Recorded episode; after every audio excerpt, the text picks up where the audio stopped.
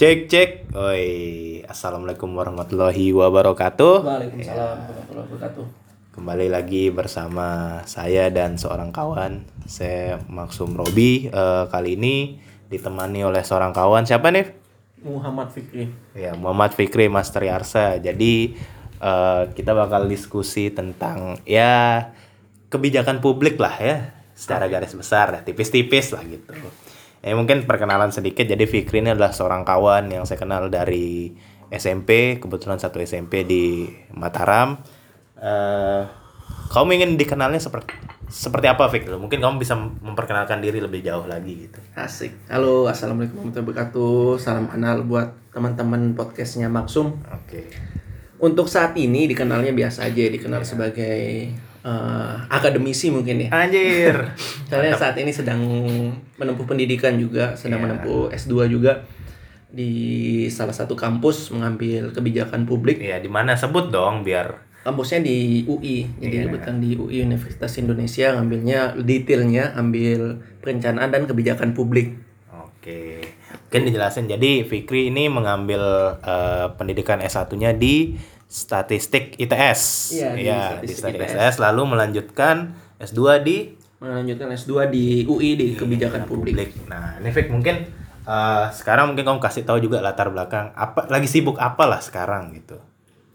Kondisi saat ini eh, alhamdulillah dikasih kesempatan untuk gabung di Bappenas kalau tahu semua mungkin di Kementerian Bappenas. Apa itu Bappenas itu eh, Badan Perencanaan Pembangunan Nasional di mana memang eh, goals Bappenas adalah mampu menciptakan eh, perencanaan-perencanaan pembangunan ke depan. Selain itu juga melakukan evaluasi, melakukan pemantauan apa yang dilakukan oleh KL-KL lain. KL itu kementerian lembaga-lembaga lain kayak misalkan apa yang dilakukan oleh Kementerian Pariwisata, kita yang melakukan perencanaan ke depannya selama jangka pendek, jangka panjang maupun jangka menengah. Tuh, jadi sibuk di situ, gabung di situ, masuk di salah satu Direktorat Industri Pariwisata dan Ekonomi Kreatif. Dan juga selain itu juga sibuk kuliah. Jadi kalau misalkan pagi sampai malam, sorenya itu kerja, malamnya kuliah. Alhamdulillah, alhamdulillah. Iya ya. Nah, mungkin di sedikit digambarkan mungkin tugasmu di apa tadi Direktorat Industri Pariwisata Ekonomi Kreatif. Ya mungkin tugasnya dijelaskan lah sedikit bagaimana supaya pendengar tuh ada gambarannya lah gitu. Ya, eh, sedikit aja ya supaya gampangnya. ya. Ini bukan bahasa de- bahasa ilmiahnya, mungkin supaya gampangnya aja. Eh, yang membedakan Bappenas dengan kementerian lain itu kalau Bappenas lebih ke planning. Kalau planning itu perencanaan. Kalau misalkan yang lain lebih ke kegiatan, melaksanakan kegiatan. Jadi garda terdepannya kementerian-kementerian. Jadi kita ini lebih ke planning. Jadi kalau di tempat saya itu ada Direktorat Industri Pariwisata Ekonomi Kreatif itu ada tiga mitra kami, yakni Kementerian Perindustrian sama Kementerian Pariwisata dan ekonomi kreatif kan sudah digabung. Salah satunya juga ada BSN Badan Standarisasi Nasional. Nah, apa yang kita lakukan? Kita plan Eh, misalkan eh, kebutuhan pendanaan tahun depan nih Kementerian Pariwisata nih butuh dana 4T. Nah, di situ kita bisa lihat 4T itu mau dilakukan ke mana aja. Apakah mau melakukan pembangunan destinasi kah atau melakukan promosi kah atau peningkatan apa di situ kita detail hingga nggak cuma di level atas tapi sampai ke level bawah sampai ke kegiatan-kegiatannya. Selain itu juga eh, mengenai dana alokasi khusus eh, di mana saat ini lagi ada fase kita masuk di fase otonomi. Jadi eh, bagaimana duit-duit yang naik ke atas itu kita kembalikan ke daerah. Eh, di situ juga ada fungsi Bappenas juga. Kita juga bisa plan juga. Eh, misalkan kita punya fokus nasional pengen pembangunan destinasi 10 destinasi wisata misalkan. Nah, di situ eh, dengan dana alokasi khusus kita lihat penilaian-penilaian apa yang di mana lokasi yang cocok, di mana pembangunan yang cocok supaya nanti bisa mendukung eh, visi nasional atau pencapaian prioritas nasional. Mungkin gitu sih singkatnya. Ya eh, mungkin Fik. Nah untuk eh, sebelum kita masuk ke spesifik ke membahas tentang tipis-tipis kebijakan publik nih Fik. Nah kan kamu dari mulai dari S1-nya statistik akhirnya mengarah ke eh, kebijakan publik gitu kan. Itu bisa dibilang tidak tidak line- la- linear secara langsung lah gitu. Nah, apa alasan yang membuat kamu mau ngambil kebijakan kebijakan publik dari sekian banyak jurusan? Kan ada banyak jurusan lain gitu loh. Kenapa akhirnya memilih ke kebijakan publik?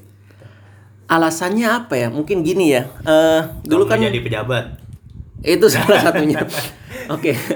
Jadi kan memang saya dulu S1-nya di statistika. Nah, ya kebetulan kuliah di statistik itu eh kalau kita baca di Google biasa the sexiest job in the next year is eh, statistician. Jadi pekerjaan yang seksi di masa depan adalah statistika. Kenapa? Soalnya memang mampu dengan big data. data eh, kan big data sudah menjadi isu lah di mana-mana. Nah, cuman bagaimana banyaknya lulusan statistika ini bagi saya saya nggak mampu untuk bersaing dengan teman-teman yang lain. Kenapa? Salah satunya adalah kemampuan komputasi. Memang kemampuan komputasi itu paling sangat dibutuhkan di statistik. Bagaimana bisa memahami data, bagaimana big datanya. ya. Nah, di situ bagi saya saya nggak mampu untuk saingan dengan teman-teman saya ahli di situ. Nah, Solusinya adalah eh, saya ingin memindahkan apa yang saya mampu. Statistical thinking saya dapat. Maksudnya bagaimana proses berhitung, bagaimana proses eh, memahami peluang, bagaimana Konsep konsep besar konsep statistik statistik. berarti ya? Heeh. Iya. Nah, apa yang mesti saya ambil di S2? Jadi kayak misalkan kalau misalkan saya S1 statistika, itu sama kayak saya membeli cangkul nih. Kemudian kalau saya S2 statistik lagi, jadi saya cangkul yang dulu cangkul besi, saya beli lagi cangkul yang mesin. Nah, bagi saya S2 itu semestinya bagi saya bukan bukan mungkin yang lain beda pendapat bagi saya S2 itu mungkin eh, yang saya pilih adalah lahannya. Bukan lagi cangkulnya yang dibaguskan tapi sudah memilih lahannya. Soalnya S1 saya sudah beli cangkulnya saat ini saya beli lahannya yang mana cocok. Nah lahannya ada banyak namun kenapa memilih kebijakan publik Salah satunya adalah karena saya sudah masuk di Bappenas juga sempat masuk di Bappenas kemudian melihat bahwasanya ekonomi itu kompleks. Ekonomi itu kompleks tapi asik. Jadi kayak misalkan kita melihat sebuah kita dikasih lima pilihan. Nah, bagaimana kita bisa memilih satu pilihan yang paling baik. Nah, untuk tahu bagaimana mengambil keputusan seperti itu eh, salah satunya dengan mengi- mengikuti kuliah di kebijakan publik. Soalnya di kebijakan publik itu juga dibahas bagaimana kita menentukan pilihan itu yang paling penting kuncinya. Kita dikasih banyak pilihan, kita dikasih keterbatasan. Eh, kayak misalkan cuman ada 10 manusia di sebuah di sebuah kapal yang mana yang kita pilih untuk dibuang salah satunya itu kan butuh keputusan yang yang yang fatal kalau misalkan kita salah memilih kebijakan. Nah, di situ eh, di situ dilatih. Ini bahasa gampangnya aja. Nah, itu yang saya suka kayak gitu. Saya itu juga eh, saya senang saya senang tahu, saya senang tahu dan saya senang membaca. Misalkan ketika kita memilih kebijakan publik, kita dipaksa untuk membaca banyak tentang isu-isu pembangunan, isu-isu pembangunan baik di tingkat nasional maupun di tingkat lokal. Di tingkat nasional kayak misalkan pembahasan mengenai omnibus law, di situ kita dipaksa untuk menulis tentang omnibus law 10 halaman, 12 halaman, apa plusnya, apa negatifnya, apa keuntungannya di segi itu masih keuntungan negatif. Belum lagi nanti kalau di segi ekonomi ada untungnya, di segi lingkungan ada negatifnya, di segi kapital ada di segi sosialis ada beda. Jadi banyak banget lah kita dipaksa untuk mengetahui dan senang juga ketika kita tahu, ketika kita ketemu sama teman-teman yang lain, kita bisa bagi apa yang kita tahu itu salah satu apa ya? kesenangan lah. Nah, di situ jadi eh, ketika saya masuk saya dikasih tahu tentang kebijakan publik eh, sekilas tentang itu saya saya senang. Senang dan ingin menyelesaikan lah Iya. Sekarang udah ber- berarti masuk ke semester semester 2. Oh iya, berarti udah dong pengantar kebijakan publik sudah lah ya mata kuliah itu ya. Alhamdulillah Iya, di semester jadi, 1 udah. Eh, saya kan sebagai eh, rakyat lah nih, rakyat umum ini masyarakat umum tuh pengen sih tahu tuh sebenarnya eh, yang disebut kebijakan publik itu apa sih gitu. Mungkin bisa kamu jelaskan eh, secara sederhana lah. Kebijakan publik itu apa gitu. Eh, Oke, gimana ya kebijakan publik? Karena kalau bahasa ya kebijakan publik itu intinya kebijakan atau eh, keputusan yang diambil oleh pemegang kekuasaan. Dalam hal ini pemegang kekuasaan kalau misalkan di level pusat, di level nasional itu presiden, kebijakan yang diambil dalam eh, mengatasi sebuah masalah dan mengatasi sebuah masalah untuk menghasilkan sebuah eh, kegiatan yang akan menghasilkan dampak. Itu bahasa bahasa apa ya? Ilmiahnya. bahasa ilmiahnya. Jadi kayak misalkan ada ada input, ada output, ada outcome, ada impact. Jadi kayak misalkan eh masalahnya apa nih?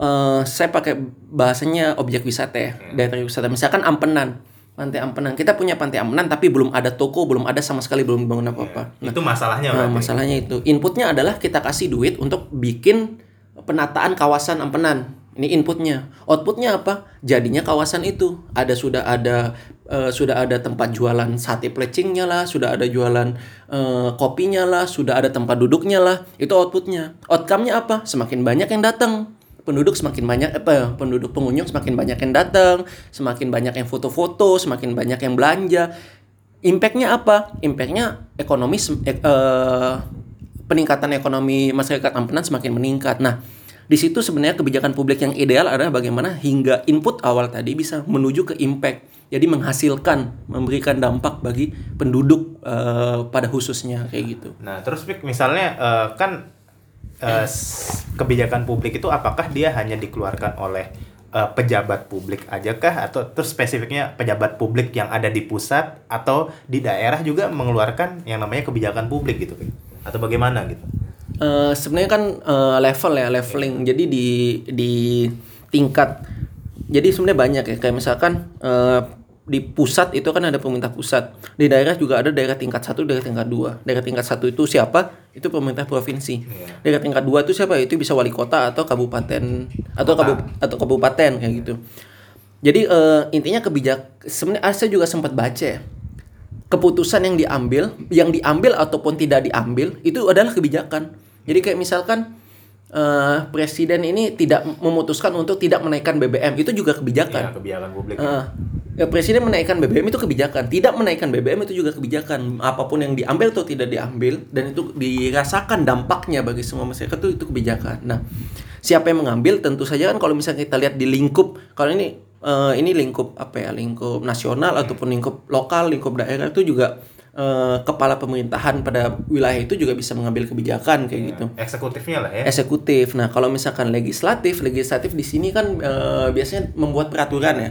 nah Jadi itu mungkin eh, sebelum kita lanjut apakah dia kebijakan publik tuh eh, berbeda dengan undang-undang atau misalnya perpu atau aturan-aturan yang dikeluarkan oleh pemerintah misalnya kayak perda gitu atau bagaimana gitu s- kalau peraturan itu itu kan eh, regulasi. Iya. Itu kan eh, bentuknya dokumen ya. Bentuknya dokumen. Nah, kebijakan itu kalau dalam bahasa saya nih, kebijakan itu adalah kegiatan yang dilakukan. Kayak misal- Keputusan keputusan. Nah, regulasi-regulasi itu itu juga bisa menjadi kebijakan. Contoh omnibus law. Omnibus law kan eh, dokumen yang dicetak disahkan juga oleh eh, dewan dan juga oleh eksekutif dan juga legislatif. Tentu itu juga salah satunya output dari kebijakan publik. Jadi kebijakan publik itu nggak cuma tentang kegiatan-kegiatannya aja, tapi regulasi-regulasi itu juga salah satunya kebijakan publik. Output-output kebijakan publik. Jadi level-level eksekutif, level-level legislatif juga bisa menghasilkan kebijakan publik. Terus kalau eh, pengalamanmu sel, apa namanya selama di Bappenas dan selama berkuliah di kebijakan publik itu eh, bagaimana sebuah kebijakan publik itu dirumuskan gitu? Apakah dia eh, dengan riset ilmiah yang sangat mendalam sekian lama baru dia bisa dirumuskan gitu. Nah, kalaupun memang seperti itu bagaimana kasus-kasus yang eh, kita hadapi seperti sekarang misalnya Covid gitu? Apakah eh, dia bisa membypass waktu yang lama itu untuk eh, memutuskan sebuah kebijakan publik atau bagaimana gitu? Eh, Oke, panjang ya, banyak ya pertanyaannya. Di- pertanyaan yang awal sih segini sih. Eh, kebijakan. Prosesnya lah dulu, Iya, proses, proses. sebuah kebijakan publik di kondisi yang normal gitu. Heeh. Kalau di kondisi normal, jadi eh, ada kan kalau misalkan kita bahas rencana pembangunan jangka menengah misalkan RPJMN itu di tahun 2020-2024 saat ini kita laksanakan. Jadi di proses penyusunan itu ada namanya eh, rancangan teknokratik. Rancangan teknokratik itu jadi masih bagaimana kita membahas secara akademis. Kayak misalkan em, eh, by apa ya? By design lah. Jadi kita jadi kita kaji banget sama dengan kampus kita kaji dengan pentahelix lah bahasanya. Kita kaji dengan media kita kaji dengan kampus kita kaji dengan dunia industri kita kaji dengan ju- juga dengan masyarakat. LSM dan juga eh, pemerintah pada khususnya. Itu kita kaji semua dengan kelima pentahelix. Kemudian kita bikin rancangan, rancangan teknokratik. Nah setelah rancangan teknokratik itu ada namanya rancangan politis rancangan politis adalah banyak-banyak hasil output. Tadi itu dibahas oleh presiden dan juga kawan-kawan. Ini masih di level pusat. Dibahas oleh presiden dan kawan-kawan. Presiden dalam hal ini sebagai kepala pemerintahan yang dipilih langsung oleh 50% plus satu masyarakat pada saat itu ya punya hak untuk menentukan mana keputusan yang diambil. Salah satunya misalkan mencetuskan solusi eh, masa solusi eh, Indonesia saat ini adalah membunuhkan omnibus law misalkan. Itu adalah keputusan yang diambil presiden yang di mana kita yang pilih seperti itu. Jadi itu memang disahkan di undang-undang di dalam undang-undang SPSN eh, sistem perencanaan nasional eh, saya lupa S-nya SPN apa SPSN di situ memang disahkan. Jadi memang itu eh, prosesnya seperti itu kemudian yang kedua adalah bagaimana eh, eh, bagaimana top down dan bottom up. Ini istilah yang sangat sangat banyak dibahas banyak banyak banget di diulik. Eh, jadi kita melakukan setiap tahun itu ada musrembang namanya. Musyawarah perencanaan pembangunan nasional. Jadi output dari musrembang adalah pemerintah pusat itu membuat RPJMN untuk lima tahun dan juga RKP untuk satu tahun. Rencana kerja pemerintah setiap satu tahun. Nah setelah dijadikan oleh pemerintah pusat maka setelah itu adalah pemerintah daerah itu harus mengacu rencana kerja pemerintah daerah RKPD-nya mengacu kepada rencana, rencana kerja pemerintah pusat Dan juga rencana kerja pemerintah daerah nasional, rencana kerja pembangunan daerah nasional RPJMD eh, itu mengacu ke RPJMN. Jadi supaya tahu karena gini masalah kalau misalkan eh, kita bahas Lombok deh. Ada Kota Mataram, ada Lombok Tengah. Ini sebelahan. Nah, si Lombok Barat, si Lombok Tengah ini mau bangun eh, pabrik tekstil misalkan. Ya. Si si Mataram ini mau bangun eh, misalkan eh, apa ya industri besar lah pembangunan pabrik-pabrik besar. Nah bahaya kalau misalkan ini nggak nyambung konektivitasnya nggak nggak nyambung. Jadi kalau misalkan ini bangun A, ini bangun B dan itu nggak sinkron ketika kita bahas bahas pembangunan wilayah itu kan jadi masalah kayak gitu. Nah, jadi harus sinkron apa yang dibilang A, apa yang dibilang B dan itu kan tugas-tugas pemerintah provinsi harus bisa bagaimana menengahi dan juga itu tugas pemerintah pusat bagaimana supaya bisa mengacu. Itu makanya harus harus ada acuan yang jelas supaya tahu bagaimana perencanaan pembangunan. Berarti misalnya kalau eh, di RPJMD nasional misalnya ini ada RPJMN. ya R, RPJMN ya. Itu tuh eh, pengen mengarah kepada A misalnya. Berarti eh, RPJMD atau rencananya daerah itu tidak boleh berbeda dengan itu gitu. Atau eh, misalnya daerah ingin punya apa namanya prioritas yang berbeda dengan nasional bagaimana menghadapi permasalahan yang seperti itu misalnya. Ini banyak sih, banyak kasus seperti ini. Makanya itu pada saat musyawarah perencanaan pembangunan nasional di situ kan kita sudah bahas. Jadi kita sudah bahas. Jadi bagaimana daerah juga mau untuk eh di situ kan di- didiskusikan ya. Kita diskusikan bagaimana dengan pihak pusat dan juga pihak eh, daerah. Misalkan kita sampaikan. Jadi besok di tempat Bapak kita akan bangun ini, dibangun ini, bangun ini, bangun ini. Karena memang visi nasional adalah begini. Selain itu ada feedback juga dari daerah. Misalkan eh, kami sepakat atau kami tidak sepakat. Misalkan kami tidak sepakat alasannya ABCD di situ kita diskusikan. Fleksibel, fleksibel diskusikan dan juga kadang ada input daerah pengen tapi kami eh, ingin juga lima usulan kami diterima misalkan eh, kami ingin dibangun jalan ini ke sini untuk membantu ini dibangun ini ini kemudian kita, ambil kita ambil Berarti kita ada kompromi yang terjadi di sana. ada kompromi namun tetap akademis forum akademis di mana alasannya yang penting justifikasinya apa kenapa ini menjadi ini. Eh, namun kalau misalkan itu sudah bertentangan banget kayak misalkan industri dan pariwisata kan dua hal yang sangat-sangat beda ya mungkin ya kalau misalkan kita bahas membangun wisata atau kita membangun industri misalkan kita bangun pabrik besar sedangkan nanti limbahnya bisa ke laut ke pantai. Sedangkan pantai objek wisata kan nilai jualnya ada pantai eh, ombak yang bagus atau apa. Iya, kalau misalkan kena limbah Iya. kalau misalkan kena limbahnya kan jadi jelek kayak gitu. Nah itu juga mesti jelas apa yang ingin dibangun nasional di sana. Soalnya kalau misalkan nasional pengen fokus ke situ bangun itu di situ eh, kita juga nggak bisa apa-apa kalau misalkan pemerintah daerahnya nggak dukung. Iya, iya. misalkan yang bilang boh ya kami nggak mau. Ya kita juga bingung kan soalnya pelaksana dan pengelola pada ujungnya dengan asas otonomi tadi adalah Pemda. Sama dengan pembangunan sama dengan pembangunan Mandalika. Pusat hanya membantu membangun Mandalika. Setelah itu setelah itu jadi pengelola tetap di Pemda. Pemda yang bagaimana bisa mengelola apa yang dibangun oleh pusat itu di tanahnya dia itu jadi kalau misalkan nanti eh, Pemdanya nggak mau tapi pusat tetap ngotot bangun setelah jadi hasilnya nggak bakal dipakai. Bisa aja kayak gitu.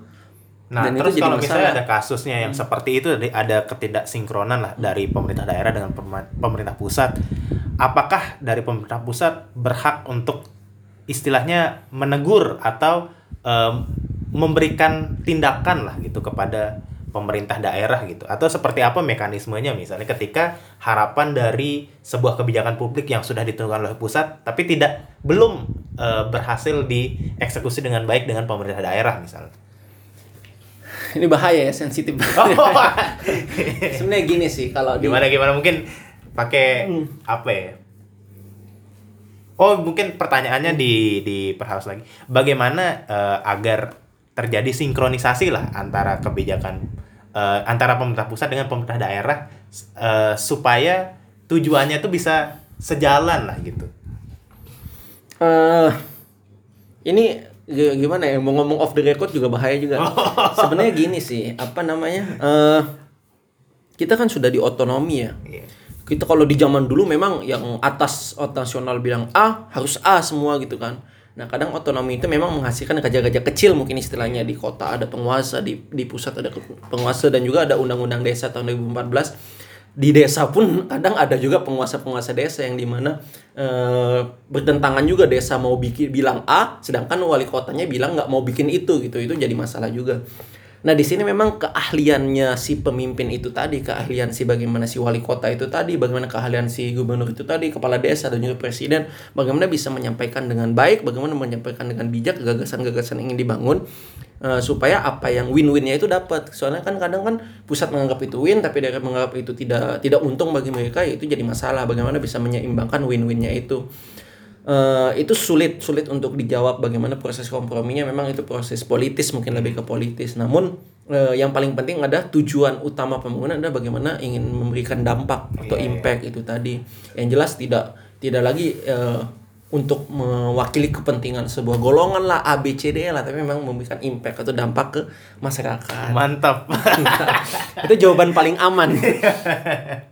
Nah, terus Fik, eh, sebuah kebijakan publik berarti kan tujuannya untuk memberikan eh, sebuah dampak baik lah untuk masyarakat gitu. Nah, bagaimana kita mengukur eh, sebuah ke- kebijakan yang sudah dikeluarkan oleh pemerintah itu mencapai hasil yang diinginkan oleh pemerintah misalnya. Mungkin kamu bisa memberikan contoh kasus yang terjadi eh, dari contoh segi yang berhasil atau yang gagal mungkin mana?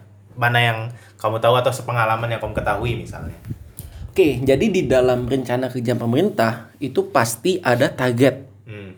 Jadi contoh kayak misalkan target pembangunan di sektor pariwisata. Di situ ditulis nilai devisa pariwisata, jumlah kunjungan wisatawan, jumlah kunjungan wisatawan asing, jumlah kunjungan wisatawan nasional, jumlah tenaga kerja di sektor pariwisata, jumlah PDB. Di situ semua ada targetnya tuh. Dan di situ nanti eh, semua ada pencapaian. Jadi kita tahu bagaimana persentase pencapaian dan begitu pun juga di level Pemda. Jadi di level kota itu ada EKPD, di level eh, provinsi juga ada EKPD. Jadi semua ada targetnya.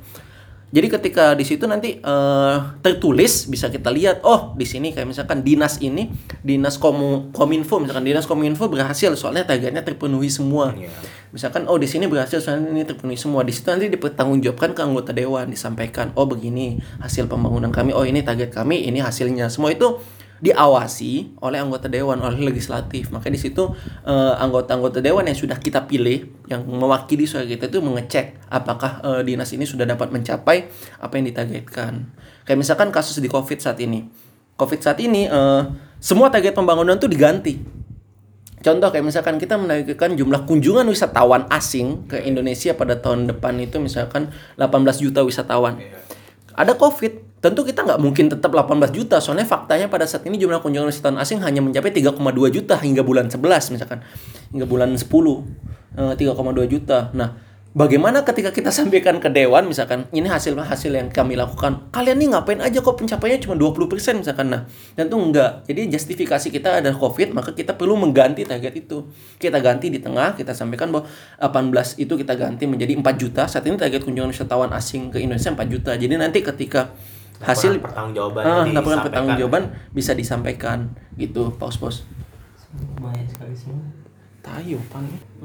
Oke, cek cek lanjut. Sorry eh, tadi ada sedikit gangguan nah, gitu. Tadi sempat minum kopi dulu supaya nggak tegang. Oke. Tadi sampai di eh, bagaimana target yang berubah lah Hmm. dari sebuah eh maksudnya kebijakan publik dari sebuah target yang berubah karena adanya kasus seperti Covid ini gitu. Ya, jadi kan kalau semacam target itu kan eh, tentu yang tertulis ya, namun yang dirasakan oleh masyarakat kan banyak. Kayak misalkan bagaimana sih dampak ekonomi, bagaimana sih pertumbuhan ekonomi di tingkat kota, bagaimana sih lapangan pekerjaan yang tersedia, bagaimana sih tingkat kesejahteraan, bagaimana pendidikan akses ke pendidikan semakin mudah, bagaimana kayak misalkan eh, Iya tadi lapangan pekerjaan itu tadi? Bagaimana eh, akses pendidikan lapangan pekerjaan Sini gugup sih anjing. Apa aja tadi lapangan pekerjaan akses pendidikan? Cek cek lanjut lanjut. Hmm. Ya, bagaimana? Ya eh, sampai itu tadi ya sampai, Sampai eh, pendapatan, indeks pembangunan. ya intinya sih Gimana nih paling- Mas Fikri nih gugup-gugup aja. nggak gugup tadi Iya. keselak minum. Mantap. Kalau gampang sih ngeliat IPM misalnya indeks pembangunan manusia. Apa aja yang di dalam indeks pembangunan manusia kan ada kayak misalkan eh, aspek pendidikan, aspek kesehatan, aspek ekonomi juga ditunjukkan oleh eh, pendapatan masyarakat dan juga kebahagiaan itu yang paling penting kan indeks kebahagiaan. Gimana cara kita mengukur kebahagiaan? Ada, ada. Oh, Jadi ada, ada indeks kebahagiaan. Eh, entah indikatornya apa ya, saya lupa. Tapi ada indeks kebahagiaan kota. Iya, Kayak iya. gitu. Nah, terus Fik, eh, kan tadi udah menyebutkan beberapa contoh yang kebijakannya skala nasional lah gitu. Nah, mungkin yang eh, supaya teman-teman atau pendengar tuh bisa lebih relate, mungkin bisa kamu sampaikan eh, contoh yang skalanya di Nusa Tenggara Barat atau mungkin di Mataram gitu. Contoh kebijakan publik yang entah itu dilakukan oleh pusat atau mungkin entah dilakukan oleh daerah misalnya gitu. Apa kira-kira?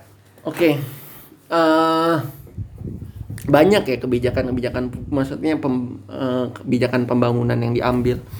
Kalau misalkan di level ini masuk ke level daerah ya, atau masih level nasional dulu? Mungkin dimulai dari eh, dari apa yang sudah diputuskan dari nasional terus diaplikasikan di daerah misalnya Oke. contohnya di NTB atau di Oke. Mataram gitu. Jadi di RPJMN kalau teman-teman bisa akses banget eh, dokumennya di Dokumen publik kan dokumen publik semua itu wajib di upload di JDIH eh, .go.id jadi dokumen jaring, jaringan dokumentasi induk hukum .go.id itu bisa diakses semua. Nah di situ disampaikan bosnya lima tahun ke depan eh, pemerintah pusat itu ingin melakukan apa itu ditulis semua. Dan juga ada di dalamnya ada saya lupa jumlah detailnya ada 40 kalau nggak salah 40-an major project. Jadi proyek-proyek nasional yang akan dilakukan. Salah duanya adalah pembangunan kawasan industri dan juga yang kedua adalah pembangunan destinasi wisata. Untuk jumlah untuk kawasan industri jadi ada pembangunan 9 kawasan industri di luar Jawa dan juga eh, untuk destinasi wisata ada pembangunan 10 destinasi wisata destinasi pariwisata prioritas. Pengganti Bali Bali baru yang Nah, sering digaung-gaungkan yes. itu berarti ya. Nah, kita mungkin fokus ke pembangunan destinasi wisata ya. Iya, yang lagi hot-hot Nah, kayak misalnya kayak Mandalika gitu. Ya. Jadi eh, kenapa pemerintah pusat memutuskan untuk membentuk major project 10 destinasi pariwisata prioritas? Alasan utamanya adalah eh, pariwisata saat ini sangat bergantung di Bali. Kenapa Bali? Bali itu eh, lebih dikenal ketimbang Indonesia. Kalau misalkan ada ketemu sama bule ngomong, eh, "Do you have ever come to Bali? Apakah kamu pernah datang ke Bali?" Yes. Apakah kamu pernah datang ke Indonesia? Belum. Padahal, nah, padahal kan Bali dan Bali adalah pulau di Indonesia. Nah itu jadi fakta. Tuh, nah concern kita saat ini adalah ingin mengenalkan ke wisatawan eh, asing pada khususnya bahwa in- ba- Indonesia itu nggak cuma Bali tapi ada wisata-wisata lain objek wisata lain dengan pembang- dengan membangun 10 destinasi pariwisata prioritas itu apa saja mungkin bisa lihat detailnya saya sebut aja sekilas kayak misalkan ada Danau Toba ada Mandalika Lombok Labuan Bajo Manado Likupang sama eh, Borobudur Jogja. Itu adalah lima yang sangat-sangat super prioritas yang ingin diselesaikan dalam dua tahun ini 2020-2021 Nah, di lima ini semuanya ini eh, dibangun khasnya. Kayak misalkan Danau Toba kenapa? Soalnya salah satu UNESCO juga eh, khasnya kalderanya gitu danau yang besar sekali di Indonesia. Di Borobudur adalah salah satu eh, sebagai tempat ibadah juga bisa dan juga bagaimana kita tahu setiap tahun kunjungan wisatawan nasionalnya pasti kalau main-main ke Jogja pasti mengunjungi sana dan juga sudah penuh lah bahasanya di sana. Eh, kemudian di Lombok Mandalika ingin dibangun MotoGP salah satu utamanya dengan apa yang dilakukan di awal sudah memberikan kek menjadikan Mandalika sebagai kawasan ekonomi khusus. Kemudian di Labuan Bajo eh, gaung-gaungnya akan dibikin wisata sedikit eksklusif. Eh, kemudian di Manado Likupang eh, dengan adanya Bunaken, dengan adanya wisata-wisata budaya yang ada di Likupang juga ingin dijadikan sebuah objek wisata unggulan. Nah, di Man- di Lombok di NTB pada khususnya dengan adanya apa ya dengan adanya Mandalika ini dengan ada MotoGP ini sebenarnya tujuan utamanya mulia ingin memberikan kesempatan. Kenapa kesempatan? Jadi dulu kan istilahnya pembangunan semua di Jawa Jawa Jawa Jawa. Nah ketika kita memilih untuk di Mandalika di Lombok sebenarnya jangan berpikiran sempit. Kayak misalkan ah kok cuman Lombok sih? Ah kok cuman ini? Provinsi di Indonesia itu ada 34 kabupaten kota di Indonesia itu ada 542 total. Nah, bagaimana kalau misalkan dibilang ah kok ini kok ini? Ya, di satu sisi kita mesti pahami APBN atau duit itu APBD atau APBN itu terbatas. Nah, sedangkan kemauan itu tinggi. Semua mau ini, semua mau ini, semua mau diutamakan, semua mau ini. Nah, bagaimana kita tahu bahwasanya eh, batas-batas yang kita punya itu, duit yang kita punya sedikit ini mampu kita maksimalkan dengan baik. Nah, di situlah strateginya. Oke, kalau kita tahu kita punya duit 10, tapi kemauan kemauannya 20, tentu bagaimana kita mengambil eh, keputusan yang paling bijak. Salah satunya dengan misalkan dengan memilih eh, kewilayahan Mandalika. Mandalika ini bisa menjadi pengungkit pengungkit untuk Pulau Lombok. Jadi bagaimana Kota Mataram bisa mengambil untung, bagaimana Lombok Utara juga bisa mengambil untung. Dan juga nanti Sumbawa, Sumbawa juga bisa mengambil untung dengan adanya pembangunan di eh, Lombok Mandalika. Jadi bagaimana Labuan Bajo juga bisa menjadi eh, pengungkit ekonomi untuk wilayah-wilayah untuk pulau yang lain tidak hanya di Pulau Flores tapi Pulau Sumba di pulau bawah juga di Kupang di tim-tim itu juga bisa mengambil keuntungan. Medan Danau Toba di Medan juga bisa mengungkit Aceh, bisa mengungkit eh, Sumatera Barat misalkan. Di Manado di Kupang juga bisa mengungkit bagaimana pertumbuhan di Sulawesi. Nah, di situ yang mesti dipahami. Soalnya kalau misalkan kita penuhi semuanya, kita eh, akan sedikit kesulitan dengan batas-batas yang kita yang Ya, saya sampaikan keterbatasan tadi. sumber daya dan Eh, eh, keterbatasan sumber daya dan juga keterbatasan finansial. Iya, iya. Dan mungkin kan eh, sering tuh ada kekhawatiran dari masyarakat, misalnya, oke nih, eh, Kek Mandalika dikembangkan gitu, tapi eh, masyarakat tuh khawatir bahwa mereka itu hanya akan bisa jadi penonton misalnya gitu. Itu apakah memang seperti itu atau ternyata itu hanya eh, hoax yang terjadi dari orang-orang yang tidak setuju gitu? Oke, eh jadi kan pembangunan ada dua jenis ya, fisik sama non fisik. Untuk pembangunan fisik, kalau saya sih lihatnya pembangunan fisik itu gampang ya. Soalnya kalau misalkan kita tinggal bikin, kita tinggal beli besi, kita tinggal beli semen, kita tinggal aduk, kita bangun jadi. Ya. Bagaimana kita bisa semahal mungkin eh, sebanyak duitnya, maka maka kuat kekuatan betonnya semakin kuat kayak gitu. Nah, non fisik atau manusia atau mod atau eh, SDM itu sulit dibangun. Kenapa? Eh, di satu sisi kita kita tidak a- kadang ada yang bilang gini, kok sok pinter sih kamu mau bangun saya kayak gitu. Kadang juga nggak sinkron kita misalkan mau, mau, mau mencoba membangun, kami mau mencoba membangun, tapi yang di bawah bilang gak usah sok-sok tahu kita deh kayak gitu. Nah, bagaimana sebenarnya itu itu tantangannya kayak gitu.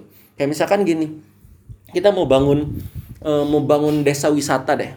Kita kita mau bikin ini, habis itu ada kita mau bangun Lombok deh. Habis itu orang Lombok bilang jadikan tema pembangunan ini adalah halal tourism misalkan. Sekarang kita tanya, halal tourism itu apa?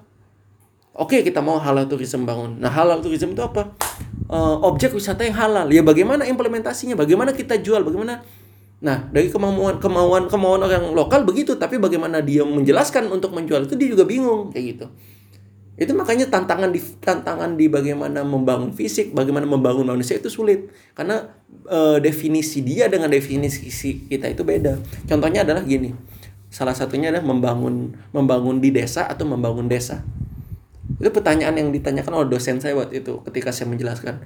Kalian kamu ini mau membangun desa atau membangun di desa? Kalau kamu mau membangun di desa, maka kamu hanya melakukan pembangunan di desa tanpa memperhatikan apa yang mau di apa yang dimau oleh manusia-manusia di dalamnya. Tapi kalau kamu membangun desa, maka yang kamu bangun tidak hanya fisiknya, tapi kamu membangun non fisiknya. Makanya itu ada namanya eh, partisipasi namanya, partis, partisipasi, Partisipasi publik, partisipasi publik. Bagaimana ketika pemimpin itu bisa ngomong, ayo kita sama-sama, ayo kita bangun ini. Jadi tidak hanya tidak hanya pejabat yang ngomong, tidak hanya pejabat yang jalan, tapi semua itu punya semangat yang sama demi NTB, demi Lombok kayak gitu. Nah itu semestinya dilakukan saat ini. Nah terus Pik, mungkin eh, pas nih eh, untuk sebagai sebuah closing lah nih. Nah tadi kan eh, kau membahas tentang partisipasi publik dalam eh, berkontribusi dalam kebijakan publik juga gitu. Nah menurutmu sih apa yang bisa kita lakukan nih sebagai publik dalam upaya ikut berkontribusi dalam kebijakan publik yang dilakukan oleh pemerintah misalnya gitu. Peran paling penting itu di- dimiliki oleh pemerintah sebenarnya. Pemerintah itu tahu banyak, mau banyak, mau melakukan banyak, tapi mengatakan bosnya, ayo dong bantu. Nah sebenarnya yang paling penting adalah bagaimana bisa menjelaskan semua kegiatan-kegiatan yang dibangun. Contoh misalkan pemerintah mau bangun eh, Mandalika, jelaskan ke publik. Kami ingin membangun ini, jelaskan ke semua lapisan, lapisan di pasar, lapisan di pemuda, lapisan jelaskan. Kami ingin membangun ini, kami membutuhkan bantuan kalian dalam bidang ini, kami membutuhkan bantuan teman-teman di bidang ini, jelaskan. Kami ingin bangun ini. Nah, sehingga ketika informasi itu sudah jelas, apa yang siapa melakukan apa itu jelas, maka di situ kita bisa sama-sama melakukan pembangunan. Yang ini melakukan ini, yang B melakukan ini. Istilahnya paling sering dipakai pentahelix. Bagaimana pemerintah itu melakukan ini, bagaimana media itu ikut sosialisasi tentang pembangunan Mandalika, bagaimana dunia usaha menyiapkan eh, usaha-usaha pendukung eh, pariwisata, bagaimana akademis, akademisi ikut melakukan kajian-kajian, bagaimana melakukan pembangunan manusianya? Kayak gitu. Dan juga bagaimana media eh, melakukan media tadi sudah ya media dunia usaha. industri. industri eh, masyarakat LSM bagaimana LSM juga bisa membantu untuk menyukseskan itu. Itu jadi yang paling penting adalah komunikasi dan eh, bagi saya ada sosok sosok sosok pemimpin. Sosok pemimpin yang bagaimana dekat dengan masyarakat bisa menjelaskan bisa mengajak bisa mengayomi bisa membawa semangat yang sama. Karena masyarakat kita kebanyakan inisiatifnya kecil bukan bukan apa ini masalah di negara berkembang lah. Inisiatifnya sangat kecil. Kayak misalkan teman-teman juga nggak tahu kita mau ngapain. Ada MotoGP ya mental kita masih menjadi penonton yang kamu bilang tadi eh, penonton. Soalnya nggak tahu mau ngapain. Tapi kalau misalkan dibilang eh di situ bangun MotoGP loh. 20 juta eh, misalkan jangan ya 2 juta wisatawan datang loh buat nonton MotoGP misalkan itu habis itu gimana pak?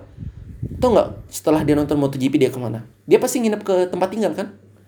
Tau nggak jumlah hotel di Lombok di hotel di Jombok nggak nyampe 2 juta loh ayo dong bikin tempat tinggalmu jadi homestay kayak gitu misalkan oh iya pak homestay yang bagus kayak gimana homestay yang bagus disuka wisatawan tuh yang penting toiletnya toiletnya bagus sama tempat tidurnya nyaman Bagaimana kita bisa mesti bangun pak? Oke ini saya bantu kasih desainnya. Nanti kamu tata kayak gini ya. Ini panduannya. Tapi kita nggak punya modal pak. Oke kita bantu 5 juta. Nanti begini ya. Setelah setelah satu tahun tumbuh, kamu balikin eh, modalnya ya begini gini. Apalagi pak? Eh pasti pengunjung itu butuh makan. Maka apa yang kita mesti siapin pak? Oh pengunjung pasti sukanya kafe yang estetik atau apa, yang anak-anak muda banget yang penting ada spot foto. Kayak bagaimana modelnya? Di situ dikasih tahu tuh. Nah hal-hal semacam itu semestinya disampaikan. Hal itu semestinya dikumpulkan anak muda. Ayo sini. Kalian suka apa? Kalian suka foto. Oke anak-anak yang suka foto kumpulin. Nah, di sini nanti ada banyak wisatawan. Bagaimana eh, kita nanti pemerintah pusat ketika kalian sudah jelas bagaimana kalian bisa foto, bagaimana kalian bisa dokumentasi, nanti kita kumpulkan. Jadi ada wisatawan datang kita bilang, "Bapak kalau mau foto, kami punya tim." Sudah siap. Nah, link and match-nya. Jadi kita hubungkan semua. Mereka datang kita, kita hubungkan ini Pak, ini Pak, ini anak-anak muda kami yang menjadi foto. Ini yang menjadi guide-guide bapak-bapak. Kemudian balik ke desa. Eh, pengen dong tahu budaya budaya masyarakat Lombok kayak gimana? Kita datangkan ke desa Sadi, kita datangkan ke desa Ending. Kita kasih lihat dia bagaimana hidup di sana. Senang dia di sana, kita kasih tinggal dia di sana. Kita kasih dia belanja di sana. Intinya ada bagaimana mereka spending. Mereka menggunakan duit di sini membantu dampak ekonomi di sini. Nah, ketika itu jadi, semua itu jadi, maka semua itu akan eh, semua itu akan senang dengan hasil pembangunan ini. Yang kami takutkan, yang kita takutkan, ketika kita sudah membangun banyak, tapi jadinya si masyarakat Lombok ini lebih telat taunya ketimbang eh, masyarakat Lombok ini telat tahu. Jadi yang lebih tahu itu masyarakat di Jawa, di Bali, di Sulawesi, di Kalimantan tahu. Oh, di Lombok mau ada MotoGP, pindah yuk ke Lombok. Iya, Akhirnya jadi penonton. Akhirnya jadi gitu. penonton. Iya. Pindah ke Lombok, mereka yang jadi pemain. Kita nonton. Kita nonton. Ujung-ujungnya apa? Masalahnya kan gini. Pulau itu, pulau itu segitu-segitu aja. Setiap tahun penduduk meningkat. Ya kan? Lahan itu segitu-gitu aja, setiap tahun meningkat. Nah, makanya bagaimana eh mesti apa ya? Ah, ulang. siap dengan perubahan dan kesempatan yang hadir lah. iya. Saya bilangnya. Ya, Jadi bahaya juga kalau misalkan nanti ujungnya kamu tinggal di sini saat ini, besok kamu dipaksa untuk tinggal di sebuah apartemen, eh, rumah susun. Karena lahanmu ini mau dipakai oleh oleh penduduk Kalimantan Jawa itu untuk bikin usaha bisa. Dampak negatif itu salah satu contohnya. Lahan itu akan habis karena untuk dipakai untuk ekonomi. Kayak misalkan di Jakarta kan saat ini saking masifnya pembangunan, saking masifnya ekonomi, sudah tingginya ya pusat kota sudah habis tidak bisa lagi menjadi tempat tinggal. Tempat tinggal semua pasti di sekelilingnya pusat kota. Pusat kota sudah menjadi objek pembangunan seperti itu. Itu bagaimana kita bisa eh, menjadikan eh, potensi wisata ini potensi kek Mandalika ini potensi MotoGP ini bisa menghasilkan untuk penduduk di sekelilingnya. Itu. Kalau dari saya sih sudah sangat cukup pemaparan. Cuman mungkin sebelum kita tutup, kira-kira ada nggak sih yang kamu ingin sampaikan lagi atau belum kamu sampaikan di sekian puluh menit tadi kita ngobrol gitu? oke eh, berapa menit ini kasih menit 5 menit Bebas. Iya. Eh, saya bahas sekilas ya, sekilas ke- kembali ke awal. Jadi eh, saat ini Indonesia, Indonesia kan masuk di negara berkembang, bukan negara maju. Negara berkembang konsekuensinya adalah banyak tantangan-tantangan yang mesti diselesaikan. Pertumbuhan ekonomi kita memang stagnan di lima tahun belakang ini, tumbuh di 5, di angka 5 persen. Nah bagaimana tantangan pemerintah untuk bisa menaikkan itu menjadi angka 6 atau 7? Kalau kita lihat di komponen ekonomi itu ada banyak konsumsi, government spending, investasi dan juga eh, net export. Nah, yang paling gampang di untuk ditingkatkan saat ini ada investasi memang makanya dikeluarkan undang-undang omnibus law di mana eh, tujuan mulianya ada dengan adanya undang-undang omnibus law bisa meningkatkan investasi. Eh, kondisi Indonesia ini kondisi Indonesia pada umumnya eh, kita memang kenapa jadi kita jika dilihat di tahapan pembangunan ekonomi fokus uh, utama itu pertanian, pertanian, pertanian. Saya itu bagaimana mengubah pertanian menjadi industri, industri pengolahan, bagaimana membuat pabrik. Kemudian setelah dia matang, dia akan menjadi uh, mengandalkan di sektor jasa-jasa. Contohnya di Amerika saat ini, Amerika sudah menjadi negara maju, sudah tidak ada lagi sawah, sudah tidak ada lagi pembangunan pabrik misalkan. Kenapa? Karena sudah diandalkan jasa-jasa lagi. Pabrik misalkan kamu beli kaos uh, Harvard University itu pasti kaosnya tulisan belakangnya made in Colombia, made in India, tapi dijualnya di Amerika. atas lisensi yang Amerika berikan Atas lisensi kayak iPhone dan Eh, lain-lain. karena sudah menjadi negara maju. Nah, Indonesia sedang beralih dari pertanian menjadi industri. Jadi tahapan kita industri menjadi jasa itu masih sangat jauh. Pe- Singapura misalkan sudah sangat bergantung ke jasa-jasa. Ketika Covid anjlok banget. Ketika konflik anjlok banget bagaimana Singapura bisa bisa mati lah. Eh, ekonominya makanya eh, tumbuhnya negatif yang sangat dalam. Sedangkan Indonesia tidak tumbuh tidak tidak tidak dalam banget negatifnya hanya di angka 3% kalau nggak salah 0,2 di triwulan ke satu. Kenapa? Soalnya masih mengandalkan pertanian. Pertanian kan eh, tidak tidak tidak tidak kena dampak covid. Soalnya kan tetap bisa mem- memanen tidak tetap bisa mengambil lahan kayak gitu. Nah kenapa kita mesti mengubah pertanian menjadi industri salah satu yang saya bilang tadi lahan pulau kita tetap segitu lahan tetap segitu panjangnya Nah, ketika misalkan jumlah penduduk setiap tahun tidak segitu-gitu aja, meningkat. Nah, bagaimana mengubah lahan yang sekecil itu, produktivitas tenaga kerja dan produktivitas lahan itu kita bisa maksimalkan. Makanya di atas lahan satu satu petak itu kita bikinlah eh, bangunan pem, peng- pem- apa ya, bangunan penghasil tebu misalkan. Jadi yang tadinya dulu itu cuman cuman ada satu bapak-bapak yang memanen sawah, satu bapak-bapak yang mengandalkan satu petak itu, sekarang sudah ada 10 bapak-bapak yang bisa memanen tebu, yang bisa mengolah tebu. Dan juga nilai tambah yang tadinya cuman sawah itu padi mungkin tidak tidak banyak, kemudian bisa lima kali lipat jika dipakai untuk mengolah tebu misalkan. Hmm, iya, iya. Nah, di situ. Kemudian ujungnya nanti yang jasa-jasa itu tadi. Nah, yang kedua yang ingin saya sampaikan adalah peran pemimpin. Kenapa peran pemimpin atau pengambil kebijakan publik itu penting? Jadi eh, kita sebenarnya butuh untuk tumbuh cepat. Kita butuh ekonomi kita tumbuh cepat. Tanpa ngapa-ngapain pun, wali kota misalkan nggak ngapa-ngapain pun, ekonomi itu bisa bisa aja tetap tumbuh kayak misalkan tumbuh di angka 2%, 3%, tapi sebenarnya yang kita inginkan adalah bagaimana kita bisa tumbuh cepat. Itu sebenarnya yang kita inginkan. Nah, siapa yang bisa melakukan itu? Ya, Itu dengan kebijakan, inisiatif pemerintah kayak gitu. Tahu apa masalah di tempatnya, tahu apa tantangannya, tahu bagaimana potensinya, di situ yang dimaksimalkan.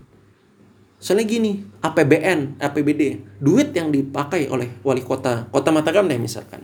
Ini sudah masuk-masuk. Di kota Mataram itu APBD-nya ada 1,7. 1,5, 1,7, 1,5 T. Dengan duit 1,5 T, dia boleh menentukan 1,5 T itu akan dipakai apa untuk satu tahun pembangunan. Kalau misalkan saya, saya tahu potensi pemuda ini sangat baik misalkan. Tahu potensi pemuda ini senang untuk eh, nongki-nongki lah senang untuk ngafe-ngafe.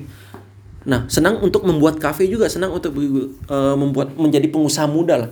Nah saya tahu potensinya di sana maka saya bikin eh, saya bikin pusat eh, industri kreatif misalkan. Saya bikin pusat industri kreatif di mana di dalamnya ada pelatihan tentang bagaimana menjadi pengusaha muda ada bantuan usaha juga untuk menjadi bantuan modal untuk menjadi pengusaha muda eh, dan juga setiap tahun kita akan luluskan 100 pengusaha muda di sana misalkan. Eh, di mana setiap desa kita ambil satu atau dua pengusaha muda yang punya bisnis plan yang detail. Di situ kita kumpulkan potensinya.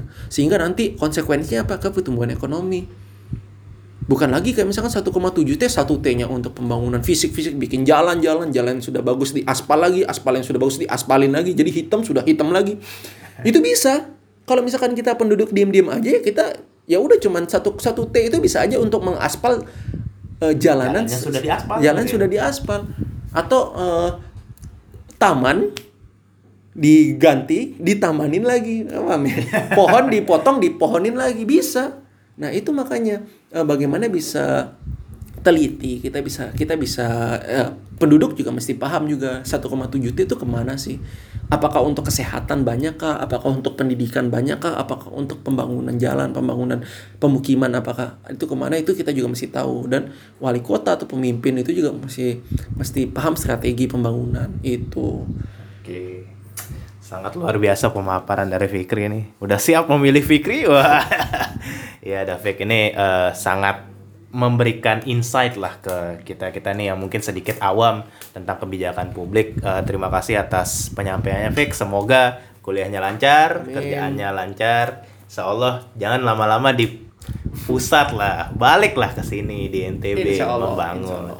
Oke, Davik, terima kasih. kasih. Assalamualaikum warahmatullahi wabarakatuh. Waalaikumsalam warahmatullahi wabarakatuh. Oke, ulang.